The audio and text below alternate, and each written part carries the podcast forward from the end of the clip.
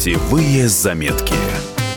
Здравствуйте, в студии Валерия Лысенко. Недавно я вернулась из десятидневного путешествия по Крыму и в ближайшее время буду рассказывать вам, как спланировать свой отпуск, чтобы отлично отдохнуть и всем сердцем влюбиться в эти места.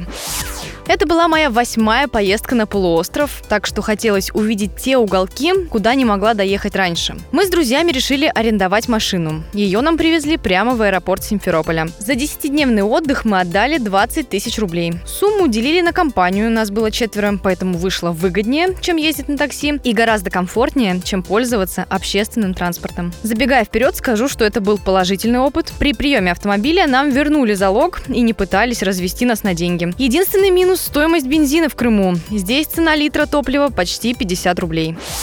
Путь держали на запад. Первый пункт назначения – село Оленевка. Это место с песчаными пляжами и невероятно красивым морем. Правда, чтобы добраться до райского уголка, пришлось преодолеть ухабы и ямы на дорогах среди степи. Если ваша цель не просто загорать и купаться, советовала бы долго не задерживаться на мысе Тарханкут. На мой взгляд, скучновато. Можно выполнить программу максимум за пару дней. Прокатиться на катере вдоль берега и разглядеть в скалистом ландшафте фигуры животных, погрузиться на глубину 15 метров с аквалангом и сфотографировать сфотографироваться с Эйфелевой башней под водой, ну и встретить закат на пляже с говорящим названием «Майами». Еще одно место, которое не оставило меня равнодушной – село Поповка. Хотя, конечно, не само село, а его пляжи. Самый популярный – Z-City. До 2013-го на этой территории ежегодно проводился один из известнейших молодежных фестивалей – Казантип. Сейчас это целый пляжный город, плотно застроенный различными арт-объектами и интересными конструкциями.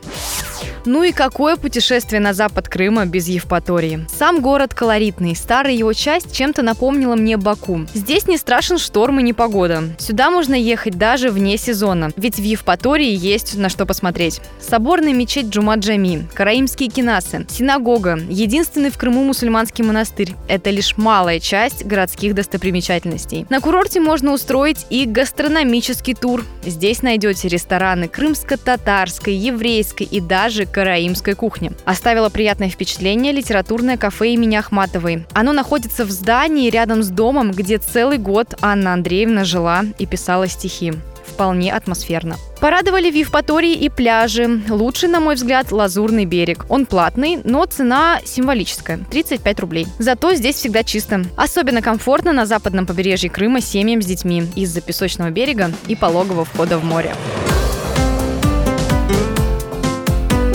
Путевые заметки.